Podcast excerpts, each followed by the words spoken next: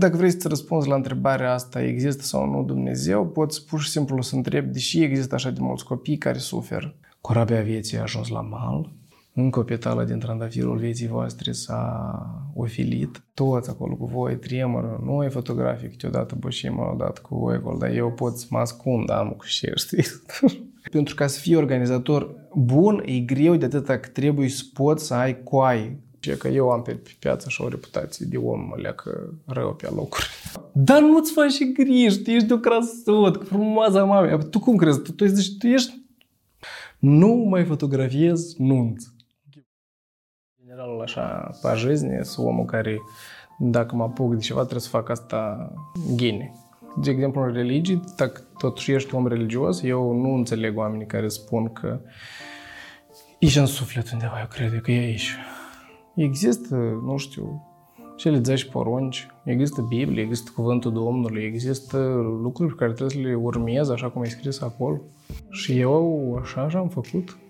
Și am fost tare credincios. Eu îmblam la biserică foarte des. Eu în perioadă citesem niște cărți care m-au băgat într-un fel de sperieț. Am avut o perioadă de vreo câteva luni de frică de asta, anxietate de asta strașnică. Țin minte odată am visat că s-au deschis cerurile și s-au cu o ieșit bojica de acolo. Era cu barbă, frumos era. Și el a strigat acolo ceva, vreun verset din Biblie. Eu îi făceam curat la iepuri. Noi trăim într-o societate în care o mare parte a societății cred în astfel de lucruri și eu, în general, o să um, consider că există o mare parte din oamenii ăștia care cred că le face bine faptul că ei cred. Există totuși o anumită graniță peste care nu poți să treci. E exact așa ca așa în homeopatie.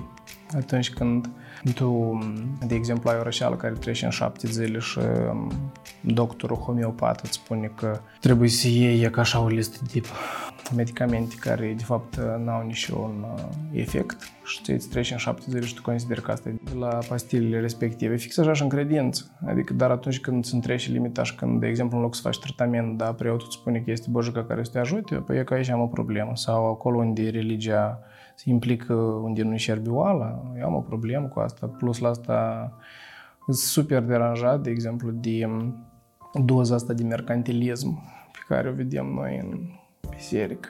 Dar în rest, eu cunosc mulți preoți tare de treabă, cu care pot să porți o apropo, mulți dintre dânsii sunt deștepți, știu să scrie, să vorbească, să exprime. Eu am avut ocazia să am chaturi cu oameni din domeniul bisericesc. Despre marea mea mirare, cu toții, eu niciodată n-am avut să văd că nu știu să spun o cratimă, virgulă, să exprime topica propoziție. Gen, asta dă dovadă de faptul că oamenii ăștia totuși să elevați, ai cum să schimbi o vorbă. Așa că eu nu pot să mă uit la asta cu lipsă de respect, dar există partea asta din mine în care înțelege că nu există nică după moarte și Boja ca noi. Când ai ajuns la concluzia Unul din motive a fost anume faptul că eu am fost, uh, fiind fotograf de eveniment din nunț, am fost uh, perioada asta de 13 ani de cât în domeniu și destul de aproape de biserică. și între oamenii ăștia există destul de puțini oameni care uh, au suficientă empatie, oameni care chiar ar urma și și scrie în Biblie. Și asta te face să înțelegi că dacă reprezentanții, nu bisericii, reprezentanții celui de sus nu urmează și nu păstrează cu sfințenie și și scris acolo, atunci deși eu ar trebui să fac asta. Dar mai există partea asta în care, de exemplu, atunci când încep să interacționez foarte mult cu doctorii, de exemplu, și eu destul de des mă intersectez cu medicină fotografică, adică, și înțelegi că că nu există nicio bojacă.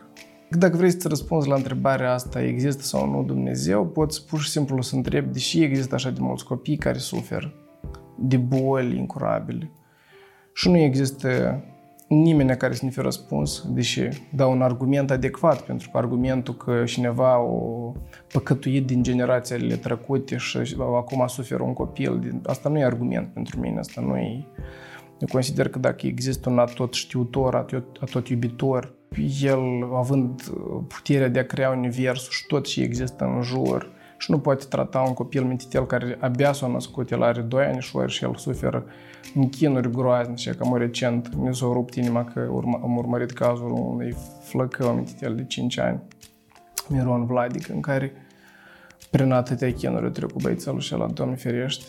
Și părinții lui sunt tata lui pastor. Și eu nu înțeleg cum, cum poți să răspunzi la întrebarea asta, de ce asta se întâmplă. Că nu există niciun, niciun răspuns, deși cât e de complicat să poți crea un univers, dar nu poți salva un copil. și că pentru mine în pandemie decisiv am, mi-am recunoscut că de fapt după moarte nu există nic. Și asta, apropo, e foarte greu să fletești, să... să... Da, gen, că tu îți zici, ok, nu gata, din tot ce și din toată experiența mea de viață, din tot ce cunosc eu până acum, din toți oamenii pe care eu îi urmăresc, concluzia e că nici nu e după moarte. Și asta te face să te vii destul de depresiv. Nu prea există un răspuns la întrebarea asta pentru și există. Gen, toate scopurile care pot să ne le pun în viața asta nu au sens. Nu există o greutate, știi? Există numai câteva meserii care contează. În rest, tot asta e fignia. Care? Medicină? Da, în medicină, da, dar și acolo există direcții înguste în care chiar contează. Într-o discuție cu Mihai Stratulat, el ne-a zis că dacă tot există vârșii pilotaj în medicină, asta e ateiu. Și sunt oamenii care pot scoată pacientul care e un pas în groapă. Adică închipuiți că la bătrâneț cineva te întreabă care ce ai făcut pe lumea asta? Și оказывается că eu era вообще gen ceva care chiar, chiar să merite. Ne închipuiți un doctor care a operat inimi toată viața și el are cazuri și mai puțin fericite, dar are atâtea cazuri fericite în care el știe că, că da, au avut sens traiul, experiența, nopțile nedormite. Și punem alături pe mine. Вообще. De așa să te uiți ca fotografii, fotografii de război, fotografia documentar, fotografia care ar avea impact spre o anumită schimbare, de exemplu. Ca unicul meu proiect care e că odată cu trecerea timpului eu înțeleg că nu e atât de valoros, dar totodată înțeleg că el a avut un mesaj clar și eu consider că asta e ceea ce mai, cel mai bun ce am putut să fac în, de, de când activez în domeniul ăsta. Asta e prin șnungher și eu am avut acolo un scop clar, eu am vrut să fac oamenii să înțeleagă că totuși printr-o altă latură, de fapt, o leacă mai creativă, știi, nu ți le arăt la oameni și se întâmplă în sala de, în uh, blocul și la rezectat de la urgență, știi, unde era infernul. Dar în exterior, dar să vorbesc despre doctorii ăștia care sunt cumva prinși în col acolo, toți din jur, inclusiv de, de pacienți care nu cred, de um, faptul că boala asta e tare strașnică și de faptul că și mai de sus decât dânșii și mai de sus decât dânșii toți ca îi strâng într-un ungher. Dar în rest, meseria asta de un tavic, asta e partea bună, sau eu sunt foarte recunoscător că meseria în direcția asta în fotografii de nuntavic, fotograf de nuntă, de familie, de, mai ales de, ca de nuntă mai ales. Închipuiți, eu sunt un om străin pentru oamenii pe care îi fotografiez, pentru cuplurile astea. Eu, eu sunt nimeni pentru familia lor, dar eu sunt atât de aproape, în interiorul, interiorul miezul familiilor. Eu îi dau voie să vin așa de aproape și asta e Asta e super plăcut, apropo. Eu sunt ca un om din echipă. Sunt un om de acolo, înțelegi? Și asta e foarte emoționant pe locuri uneori. Adică oamenii ăștia împart cu tine cele mai sincere momente din viața lor. Și că pentru asta sunt foarte recunoscător și că eu fac tot posibilul de 13 ani ca oamenii ăștia să fie mulțumiți, să aibă fotografii bune. Eu lupt uneori prea tare. Din cauza asta mai am și certuri pe la eveniment, pe, înainte de evenimente. De exemplu, când luministru stă la fumat, dar el trebuie să aibă grijă. Sau, nu știu, mama e microfonul și vrea din suflet să zică câteva cuvinte pentru fata ei, că așa și-a venit atunci și pe dânsa asta o lumină verde și e în cadru e Shrek. de exemplu. Cum poți fi bun în așa situație? Dar multe momente de genul ăsta și atunci e că eu am pe, pe piață și o reputație de om leacă rău pe locuri.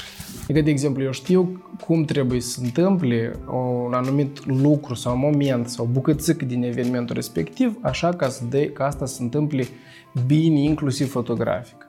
Și eu am să lupt pentru ca asta să se întâmple așa. Mie se pare asta corect. Adică închipuiți că eu vin și zic, ei, tare ghine, tot normal, asta și super. Să că închipuiți că tu te apropii, că tu ești mireasă. Tu vii la mine și eu văd că tu ai un machiaj levă. Tu te uiți în oglindă și tu vezi că machiajul tău e rău.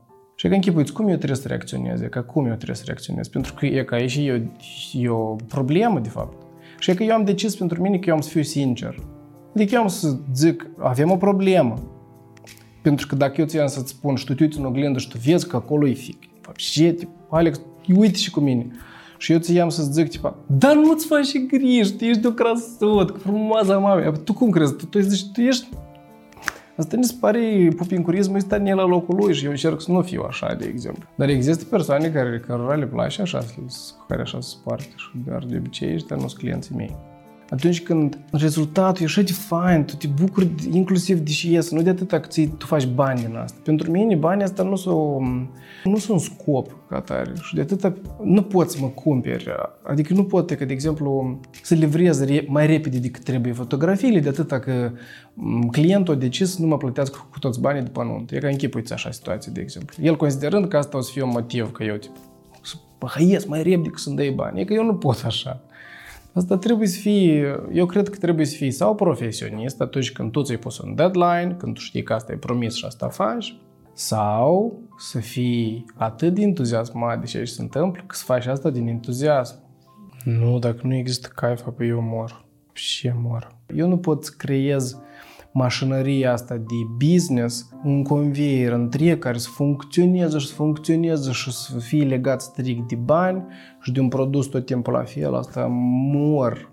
Și asta mor. Eu sunt omul care, a, dacă nu am careva chestii care să mă facă așa să sunt ceva, să trăiesc, să mă enervez, să mă bucur, să devin entuziasmat, să pun o melodie în căști și să mă uit la fotografiile și le să boșesc. Deci dacă nu există asta, pe eu, dar nu știu, nu sunt că trăiesc.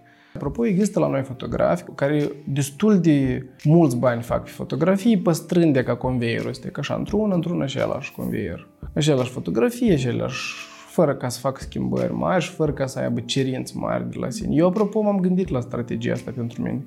M-am gândit că ar fi mai comod pentru mine să cobor, să cobor o leacă planca. Da, gen, e că de ce să share atâta? Gen, eu de multe ori share prea mult din mine, ca când, mai ales când ne spune responsabilitate, că de multe ori vin oameni. Alex, noi știm că tu ești foarte bun fotograf, noi am văzut portofoliul tău, noi am venit la tine pentru că noi avem un eveniment care zice că ne trebuie și anume tu. Și că când îți pune oamenii pe umeri asta, eu nu pot să nu fiu pe locuri rău, de atâta că există momente care ar putea direct, direct strici ce și ei vor până la final. Dar e că recent am avut o discuție cu Adrian Trofim și eu urmează să fotografiez nunta și arătam lui fotografii și arătam diferența dintre fotografii făcute în lumină dură și lumină de apus mai moale și am arătat câteva enunți și el zice, Alex, numai tu vezi asta. Bă, ok, da, ia că să fain foți și acolo și acolo fotografii. Și asta m-a făcut amurăgent să mă gândesc, plin, dar poate eu trebuie să fiu mai cu minte leac, mai pofichistă leac. Poate asta nu e așa de important, știi? Când s-a născut Robert, nu ne-a fost destul de greu la amândoi prima lună. De obicei lumea nu prea povestește despre greutățile astea. Eu am avut și halucinații în prima primele patru zile, am stat cu tine în spital și eu la un moment dat mi s-a părut că, că e fum în salon. mi s-a părut că arde ceva. Asta de atâta că puțin somn, apare ca așa un bic în viața ta și nu știi, nu știi în genere, prima dată ești tată și mamă și mama încă mai multă responsabilitate are, trebuie să dai sân, trebuie să înțeleagă tina mea după operație, a fost cu anestezie și spinală și așa mai departe. Și la început a fost greu anume din cauza faptului că n-am dormit mult. Dar când cresc copii, lucrurile se devin din și mai ușor și te deprinzi, te adaptezi, înțelegi ce trebuie să faci și uiți de partea asta grea. Noi am stat într-o bancă o perioadă lungă. Până mine, soacră mea a fost prima mea învățătoare. Datorită ei, eu am învățat. Eu nu pățesc că am rușine ca să scriu un mesaj, să scriu un status. La dâns am învățat gramatică. Și eu am umblat după Tina, cum să zice și la mine în sat. După fusta tine am umblat uh, vreo 12 ani, 11, cred că 11, toată școala. Asta nu era reciproc și pe urmă noi ne-am dus la facultate și pe urmă peste 4, vreo 4 ani am început să ne întâlnim. Eu, că sigur că urmărim, dar am început să nu mai fiu așa de... În sens că am avut alte relații, fete și așa mai departe și pe urmă, la un moment dat, așa s-a întâmplat că eu probabil am devenit un bărbat pe care el l-ar fi vrut în viața ei. Și poate până atunci eram un căcoita ciocoflender. Cizelarea asta reciproc, știi, că când trăiești împreună cu un om și faci o echipă cu dânsul, apoi dacă nu înțelegi că faci o echipă cu omul ăla, apoi mi-e greu o leacă. Dacă îți dai seama că trebuie, de fapt e mai mult despre echipă decât despre căcaita dragoste și uh, foc și flacără. Asta e la început, dar pe urmă asta e un lucru de echipă, prea așa cum se întâmplă în orice echipă, în care există task-uri, există cine și faci, cu cine și se ocupă, împreună tragi întreaga familie și așa și trăim. Sunt certuri de atâta că, mai des de atâta că eu să leacă um, omul care are nevoie de certuri. Îmi trebuie uneori să schimbi ceva. Eu tare nu iubesc monotonia, dar Tina iubește monotonia. Tine îi place tot timpul să fie la fel, sigur, dar eu sunt omul care trebuie să mă prind uneori să fiu depresiv, uneori să fiu bucuros, alteori eu așa trebuie să trăiesc. Și există partea asta negativă în caracterul meu când îs pe locuri destul de bossy. Știi, să leac așa, și chiar că dacă încerc să mă lupt cu asta, album nu scap asta din... Mie se pare că oricum într-o echipă trebuie să existe un... Da, un lider, trebuie să existe un cineva care asumă cele mai multe responsabilități și totodată datorită la asta își poate permite să delege sau anume funcția asta de a delega, știi? Dar totodată uneori eu sunt levă prost. Asta recunosc, înțeleg și cum să schimb? Am învățat de-a lungul timpului să încerc scuze. Eu n-am învățat asta din familie. La noi, de exemplu, mama cu tata se ceartă, nici eu nu cer scuze, niciodată. Dar eu nu știu de cum asta s-a întâmplat și de unde asta vine, dar am învățat asta să fac. Dar mai există și altă parte. Eu sunt omul faptelor. E că pentru mine, tu poți mult să grăiești, dar dacă tu nu faci, de exemplu, sau dacă tu nu demonstrezi asta, pentru mine tu nu reprezinți uh, mare lucru. Dar, de exemplu, Tina, um, e și ea e omul faptelor, dar în sens că pentru dânsa tare mult contează și spun și vorghesc. Eu la, la nervi pot mult să țic tare multe mai pot zic. Și neadevărate și pur și simplu când ne sare țandara pe ei. Și eu tot timpul îi spun, dar uite cum eu procedez și eu fac, cum... Și vorbești faptele mele. Nu ce am zis atunci m-am enervat. Și e ca așa. Că totuși trebuie de abținut când te enervezi, nu zici nic rău. Câteodată eu am problema asta că eu foarte repede intru în discuții ca cu un prieten, e ca foarte aproape. Adică eu pot să-mi permit să folosesc și niște maturi. Și că am avut recent o discuție cu o mireasă tare de treabă, care ei fotografiază nuntă. Și ea mi-a zis că Alex trebuie să ai grijă cum, cum vorbești prima dată, de atâta că eu după asta am înțeles tot, că eu după asta nu am văzut cu tine de atâtea ori încă. Și eu am înțeles care-i treaba, și, dar la prima senzație păi, ne vine să zic niște cuvinte, prima impresie, da. Nu știu, trebuie să lupt cu figneaua asta, sau poate nu. poate ce trebuie să zic.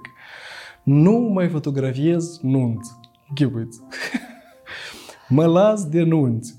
Asta ar fi, asta ar fi fericire, apropo, pentru mine o leacă. De atâta că um, unul din motivele din care m-aș lăsa de nunță, asta e stres, responsabilitate prea mare. Dacă pierzi fotografiile de la nuntă, asta e strașnic. Sau dacă îmi faci vreo gafă la nuntă, asta tot e grav. Evenimentul ăsta nu se mai repetă. Și în general, nunțele asta e un pizdeț în care tu ești fotograf bun dacă știi să lupți pentru ca în acest război lucrurile să aranjeze pentru un rezultat bun și pe teren tu poți să te discurci în așa mod ca să ai un rezultat bun. Asta e uh, definiția unui fotograf de nuntă bun. Să schimbă lucrurile spre bine, să schimbă spre... Oamenii să îmbracă mult mai fain, la evenimente vorbesc. Mă refer la chiar mirii, miriesele, mai cu gust, decorurile sunt mai frumușele, companiile de decor cresc și oamenii înțeleg de ce asta e nevoie. Oamenii înțeleg ce înseamnă asta un quartet și deși e nevoie să vină să cânte la un jurământ în schimb unii bocăneală de asta cu boxele astea, de exemplu. Acum apar organizatori de evenimente care trebuie să aibă greutate în ce își spun. În general, a fi un organizator de eveniment, asta e mai greu decât a fi un fotograf sau un alt prestator. Mi se pare că pentru ca să fii organizator bun, e greu de atâta că trebuie să poți să ai coai. Să poți să te duci la omul la care ți-a plătit bani și să-i spui, ceva, ora șapte ne așezăm la masă. Все, drugii și tăi care nu au venit nu mai vin. Gata, noi avem 100 de oameni care așteaptă prost. Tu trebuie să poți să zici atunci când tu spui așa, la ora asta se întâmplă tot. Sau e ca faci cineva o gafă în proces, tu trebuie să poți să te duci și zici, cum adică în planul nostru, e că asta stă, Doamne ferește să ieși din trânsul, de atâta că noi asta am convenit cu toți, absolut, de exemplu. Și mi se pare că a fi organizator e mai greu. Eu, în general, nu înțeleg organizatorii care încearcă să împaci cu toți asta. Nu trebuie să se întâmple, pur și simplu. Nu poți așa prost. Ca închipuiți că eu aș face amuia, nu știu, un event de familie. Și, de exemplu, vine, eu mă întâlnesc cu fotograful și eu fotografului spun, la mine tot evenimentul de familie a se întâmple, de exemplu, la ora, de la ora 2 la ora 4 de exemplu. Și fotograful spune, băi, o să fie foarte cald, uite să stați că așa, soarele ăsta taie, umbre dure, las oamenii care au um, fața cu zone mai proeminente, acolo și e gaură în ochi, de exemplu, pentru că e Adică e, e un soare, tot stochesc, ridic cineva mâna în sus, zice, hei, privet, acolo tot e pasul, da, genul ăsta e că hai să facem să fie mai spre bine. Cum crezi că eu am să ascult sau nu dacă există așa argumente? Конечно, dar e că există situații când oamenii nu ascultă. Dar știi când nu ascultă? Când cuvântul tău nu are greutate. Și e că de atâta e ghine că atunci când pe tine nu te cre- creți, există oameni care au greutatea asta, este organizatorul. Dacă este organizatorul, zici, cum adică? Dar noi ce nu organizăm eventul vostru. Dacă voi nu vreți să ascultați nimic, de ce aveți nevoie de mine? Ca eu și simplu ca un cățăluș de urma voastră și să fac și aici voi vreți? Mi se pare că, e că așa trebuie să procedezi un organizator. Sau trebuie să existe oameni mai influenți care vorbesc despre asta, ca alți fotografi care pot să spună despre asta public să povestească, să spună că asta nu trebuie să se întâmple. Și atunci lucrurile se schimbă spre bine. E că dacă noi ne uităm pe Pinterest și vedem și ele mai afigenei nunți făcute în Italia, mai ales de către ruși, Mm-hmm. E ca destul de multe evenimente dau fain, dar și italienii dau nunți fain, în care ei organizează evenimente nu neapărat foarte mari și de multe ori ca tot se inspiră, tot globul în genere se inspiră de acolo. Și acolo sunt organizate evenimentele în câteva ore, dar tot ce mai important se întâmplă în orele și ele. Și anume e vorba de ora galbenă, e ca ora de apus și ora albastră. E că este în principiu undeva vreo 3-4 ore în care concentrează tot. Și tu când îi spui asta la un om care vrea să facă așa un eveniment, de unde el se inspiră că asta e necesar, e așa trebuie. Când ai luminițele și ele, tu n-ai nevoie să zi afară și spui lumânări. Ele nu au niciun sens acolo. Trebuie și noapte. Și atunci când pe tine nu tare te crede lumea, tu le spui despre asta că așa trebuie să se întâmple, apoi oamenii nu te cred și zic, tipa, da, dar noi vrem la ora asta. Și poftim ea ca evenimentele și nu se schimbă nimic. De exemplu, dacă tu le iei de mână pe băietul ăsta tău și tu vrei să te căsătorești cu dânsul, de exemplu, și îți presupune că voi vreți să aveți un jurământ. Jurământul în care tu le iei de mână și tu vrei să-i spui lui că îl iubești toată viața, o să se întâmple? Poate să se întâmple asta între voi doi. Dar acolo nici nu e nevoie de fotograf, nu e nevoie de... Dacă e atât de intimă atmosfera, înțelegi? Mm-hmm. Dar obișnuit, un jurământ, ăsta e un moment, e ca la noi până și șamuia, nu știu, deși oamenii consideră că este un, o înscriere fake. Gădesc așa spun. O înscriere fake. Care fake? Cum e fake? Nu un fel de fake. Oamenii încurcă pur și simplu partea asta de oficierea stării civile. Acolo e vorba despre acte. E că tu te duci la ZAX, și tu iei un act și scrii pentru că îți trebuie actul și el împreună, că după asta se urmează. Să aveți copchie, să faceți o casă, să nu știu, asta e pentru despre documente.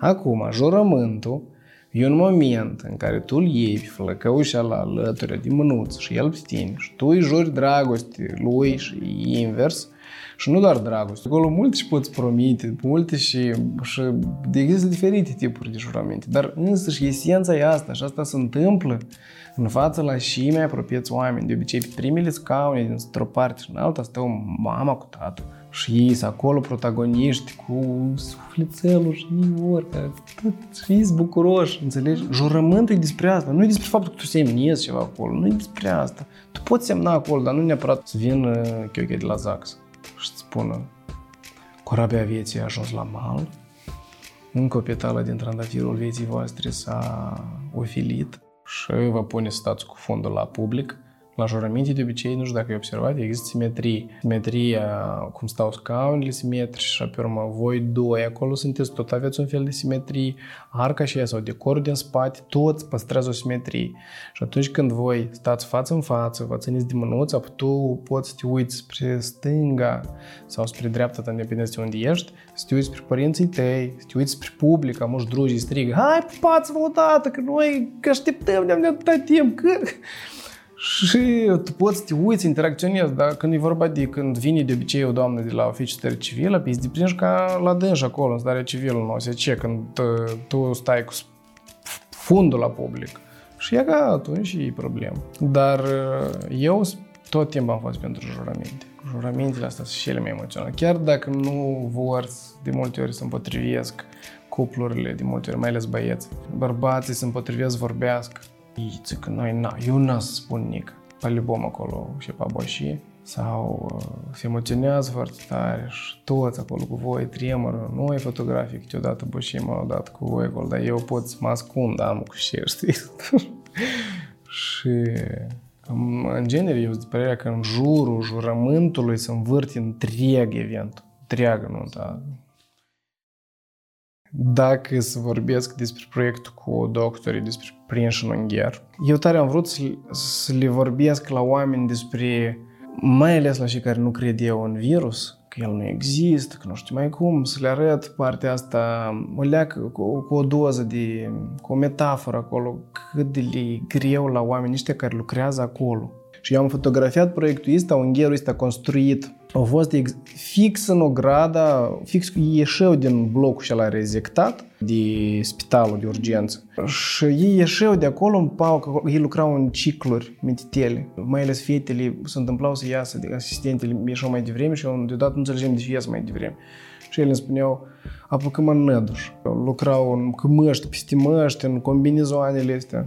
Și eu, cum adică au făcut în năduș? Apoi eu că uite, vezi cum noi... Eu am fotografiat pe toți ieșind de acolo, i-am fotografiat. La început exista reticența asta și iată, cum adică să mă dați în pași, nu vreau. Eu până la urmă n-am reușit să fotografiez un doctor de acolo care... El era omul care era responsabil de a da știri proaste că el lua receptorul și suna și spune, tata, dumneavoastră a murit. Și el, după asta eu am aflat că el avea foarte multe amenințări că tu trebuie să mori odată cu dânsul, că noi pe tine să te găsim, că cum adică așa de repede s-a întâmplat, tu ești de vină, voi sunteți de vină, e ca așa, și el nu a vrut în genere să intre în proiect. Eu am fotografiat acolo pe toți, asta s-a întâmplat, cred că, nu mai țin minte, mai timp cu o săptămână am fotografiat, după care însăși partea asta a fost una ok pentru mine ca și... E ca eu sunt deprins cu acest fel de proces. Știi, chiar dacă a fost greu, a fost destul de mult timp, dar e ca și mai complicată parte. O urmat după, e ca eu când am vrut să organizez expoziția asta foto, a fost cel mai greu și a fost asta să obțin permisiune să organizez expoziția asta compusă din capsulele astea gândite. Apropo, Mihai Stamati m-a ajutat cu ideea capsulei dacă nu mă ajutau fetele de la Organizația Mondială a Sănătății, cu relații, adică eu destul de mult a influențat ca proiectul ăsta să se întâmple. Pentru că eu sunt omul care pot prost să trimit nahren dacă cineva pur și simplu aberează neadecvat și asta s-a întâmplat în preturile noastre. În Valea Morilor a fost și cel mai greu să amplasez acolo unde bustul al de Teodorovici. Capsula asta cu doctorii ăștia acolo nu încurc capsula la nimeni. Dar nu știu de ce mai de acolo din pretura. Băi, cani mai ting. Și îi va foarte tare încurca asta. Și pe urmă am avut probleme cu catedrala, pentru că eu am primit de la pretura din centru, eu am primit locația, este unica pretură care ne-a dat locație exact. Adică ne-a zis, aici am plasăm, ne desenat pe hartă cu absolut unde. Și eu, noi am construit, construcția asta e grie, imensă, e super grie. Noi am prins-o la loc, o construit-o și m-a sunat de acolo și ne-a zis că și cu Analou este aici. De la preatură? Nu, de la catedrală. Ai, de la catedrală. De la biserică, da. Destul de agresiv a vorbit cu mine, dar eu n-am stat să mă cert și eu am chemat, în chipul ce am chemat din banii mei, am cheltuit undeva vreo 1200 de lei ca să chem băieții de la Hamal Amdes, mă vină să mă ajute să o mut. Și noi am mutat-o mai sus, am mutat de exemplu. Și asta însă și întreg procesul de construcții și pe urmă tiparul trebuie verificat. Erau probleme că noi tiparem pe plastic, dar trebuie pe plastic ca el să reziste la ploaie și multe probleme au fost și la urmă se întâmple că niște flăcăi să vină pur și simplu să arunci pe dânsele niște vopsea. Fapt și asta a fost. Asta prima dată când s-a întâmplat. Asta a fost în Valea Trandafirilor și la ora 7-8 dimineață un coleg, coleg de Breaslă, îmi scrie mesaj, Alex, ia uite că e și că s-a întâmplat. Și atunci eu le cam boșit, dar pe urmă nu m-am mai... Adică pe urmă am înțeles că nu și să fac așa și vreau să spun cu oamenii, au reacționat un grup de fete, ne-au scris, Alex, noi suntem gata, că am adunat bani ca să refaci toate fotografiile din, din Valea Trandafirilor și ele ne-au transferat bani și eu m-am dus și am retipărit tot acolo. Închiput și pe urmă de-am început tot calvarul ăsta în care eu început nu doar să, prin tot orașul, dar nu doar să arunci cu vopseada, să chiar să rupă și eu nu știu dacă tot așa e, poate existat și alți adolescenți care le-au trebuit ceva acolo să scormălească în ochii la doctoriști. Și pe urmă Anatol Durbala ne-a scris un mesaj și ne-a zis Alex, lasă-i să intri tipa, în proiectul tău.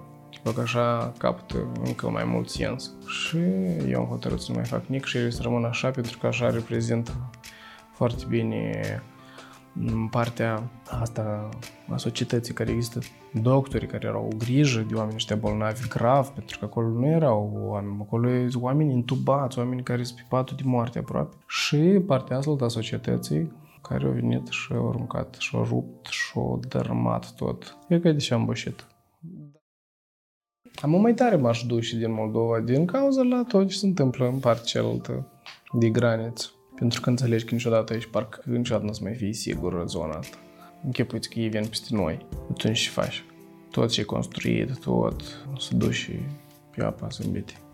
De atât m-am gândit că trebuie de mutat, dar eu m-am înrădășinat destul de tare aici, o grămadă a oameni aici, eu mă simt aici cumva, e acasă totuși, știi? Ziua ideală din viața mea e neapărat conține vreo sesiune foto interesantă de care eu mă, mă aprind și sunt entuziasmat și bucuros că am realizat După care stau și urmăresc uh, fotografiile și fac selecții și în urechi cântă vreo melodie care se lichește bine pe și mă emoționează tot asta. După care mă duc acasă, mă văd cu familionul meu și gata.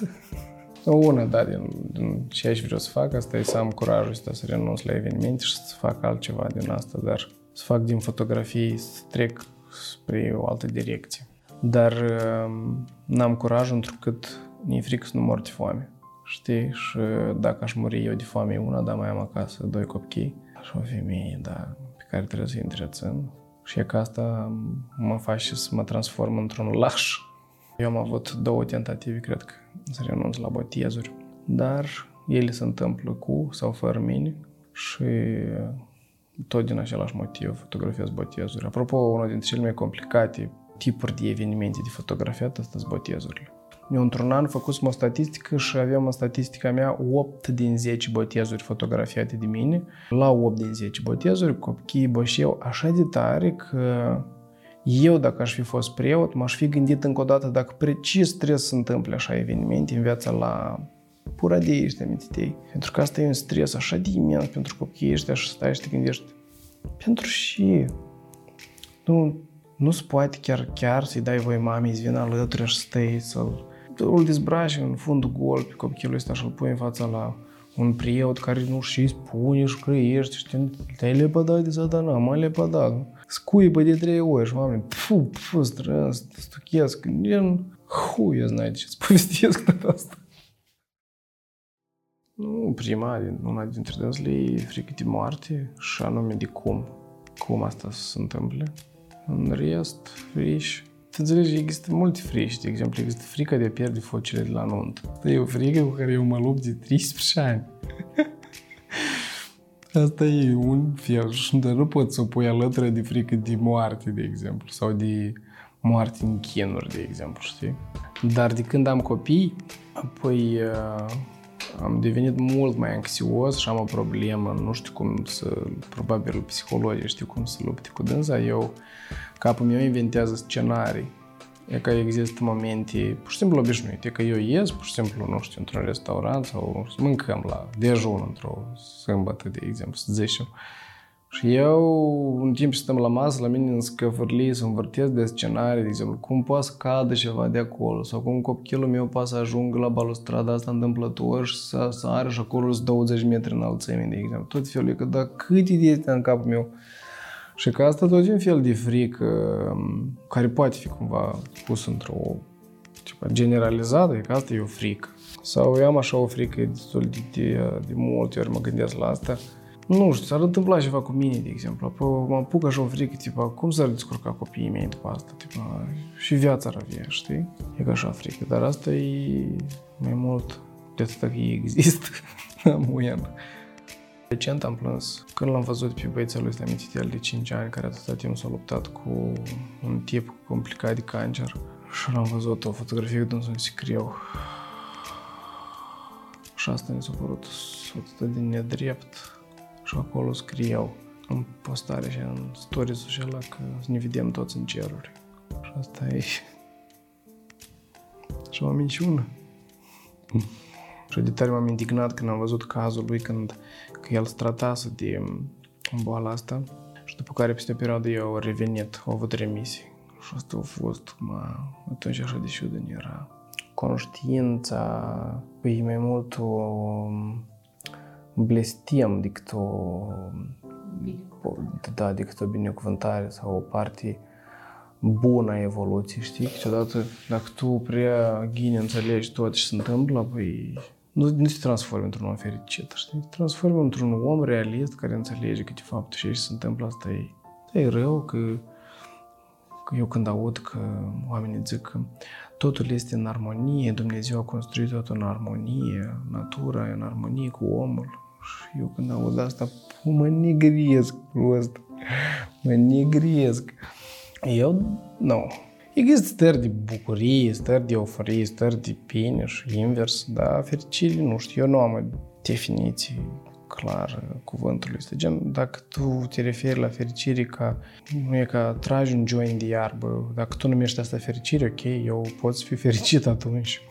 Da, și fel de fericire când tu înțelegi că dacă tu ești cu copilul tău pe stradă și dacă începi să-ți imaginezi în scăfărlia ta că de fapt strada asta e o râpă în care copilul tău poate să cadă, tu fiind pe trotuar, și asta e pur și simplu o gaură în care dacă l-ai scăpat de mână, apoi cum poți fi fericit? Gen, tu ești tot timpul cumva stresat, nu ești fericit. Fericit, noi să fim în unii, în rai, am înțeles. Nu, eu tot viața sunt lunatic, trezesc noaptea și um, lipsește partea asta critică pe care noi avem. Adică când eu streaz, când eu apoi conștient, apoi partea asta critică există. Eu știu de ce fac asta, eu știu de ce am venit la 1 noapte aici. Dar somnambulismul presupune anume lipsa asta critică și tu faci anumite lucruri care, care pur și simplu le faci așa că, nu știu, dar experiență cu boala asta am avut-o sumedenie. Unele bune, altele rele. Eu dorm separat de a mei, da? Eu dorm separat, eu închid ușile, eu pun uh, scaune în ușa de la balcon. Da, dar pe asta nu e glumă. Eu am avut nu de mult o situație când am aruncat telefonul pe geam de două ori, două nopți la rând, de la etajul 10. Și problema e că um, toată lumea crede că tipa asta se întâmplă așa, știi? cu ochii închiși, dar de fapt eu sunt cu ochii deschiși, eu ocolesc cu tot felul de obiecte prin casă pe care le-au lăsat copiii mei, de exemplu, și beznă, de exemplu, cum asta. Dar eu m-am deprins deja cu problema asta, dar nu există explicații clare. Tipa, nu poți să zici, tipa, dacă îi se face așa, nu o să se întâmple, вообще. nu o să se întâmple să prinzi șoare și cu capul în părul la colegul tău, de exemplu, când tu te duci într-o, la un unt în Constanță. Nu e ca dacă mă întrebi despre, despre plânse, că am plâns când am aruncat telefonul pe geam. Închipuiți, asta e atât de strașnic, asta nu pare așa, hai să ne calim. Eu atunci am intrat înapoi în caz și eu nu înțelegem ce am făcut, pentru că din uh, starea asta de somn te trezești treptat. Cu cât mai mult folosești motorica, cu cât mai mult folosești mușchii, cu atât te trezești. Eu când m-am trezit, eu m-am îngrozit să mă gândesc la consecințele care s-ar putea întâmpla. Acolo ar putea fi jos oameni, telefonul ăsta greu era. Acolo poate o mașină cuiva a fost, poate plin multe și poate să eu trăiesc la etajul 10. Și asta a fost, m-am așa tare m-am speriat atunci, am porloboșit și după asta m-am luat în mâini, m-am dus și am căutat telefonul. Și m-am sunat la doctor și n-am vrut să ajung la doctor. De atâta el la telefon mi-a zis așa, poate tu ai ceva probleme cu telefonul, îți scriu mulți oameni, te enerva pe telefon. Și eu știu că niciodată n-aș face asta. Și nu m-am ajuns la doctor, la doctorul respectiv. Înțeleg că nu sunt un om bun, de atâta că eu aș putea să dau dovadă de tare multe ori de mai multe empatie decât am. Și există pahodul în interiorul ADN-ului meu băgat anume un какой de element care taie de multe ori din empatie mă face intenționat să fiu pe locuri uneori mai rău decât ar trebui să fiu și am impresia că asta e inclusiv evolutiv. Serios, e un fel de mecanism de apărare. Mi se pare că oamenii buni sunt cei care pot da dovadă de multă empatie și în aproape toate situațiile. Dar eu nu fac parte din categoria lor. Adică eu pot să fiu uneori rău, dar uneori empatic și mi se pare că despre asta ar putea să vorbească mai mult oamenii din jur cu care eu am interacționat dar eu consider că aș putea fi mai bun. Sensul vieții nu e prosta. Nu știu. În clipa asta, sensul vieții mele sunt copiii mei. Dacă câteodată mă îngrozește gândul că, de exemplu, Robert meu o să crească mare și o să ajungă în clipa în care să înțeleagă că nu există niciun sens. Închipuiți așa. Și câteodată stai și te gândești că poate, dar precis trebuie eu te aduci pe lume, dar care e sensul vieții? Dar tu spune, poate, pune, care e sensul vieții?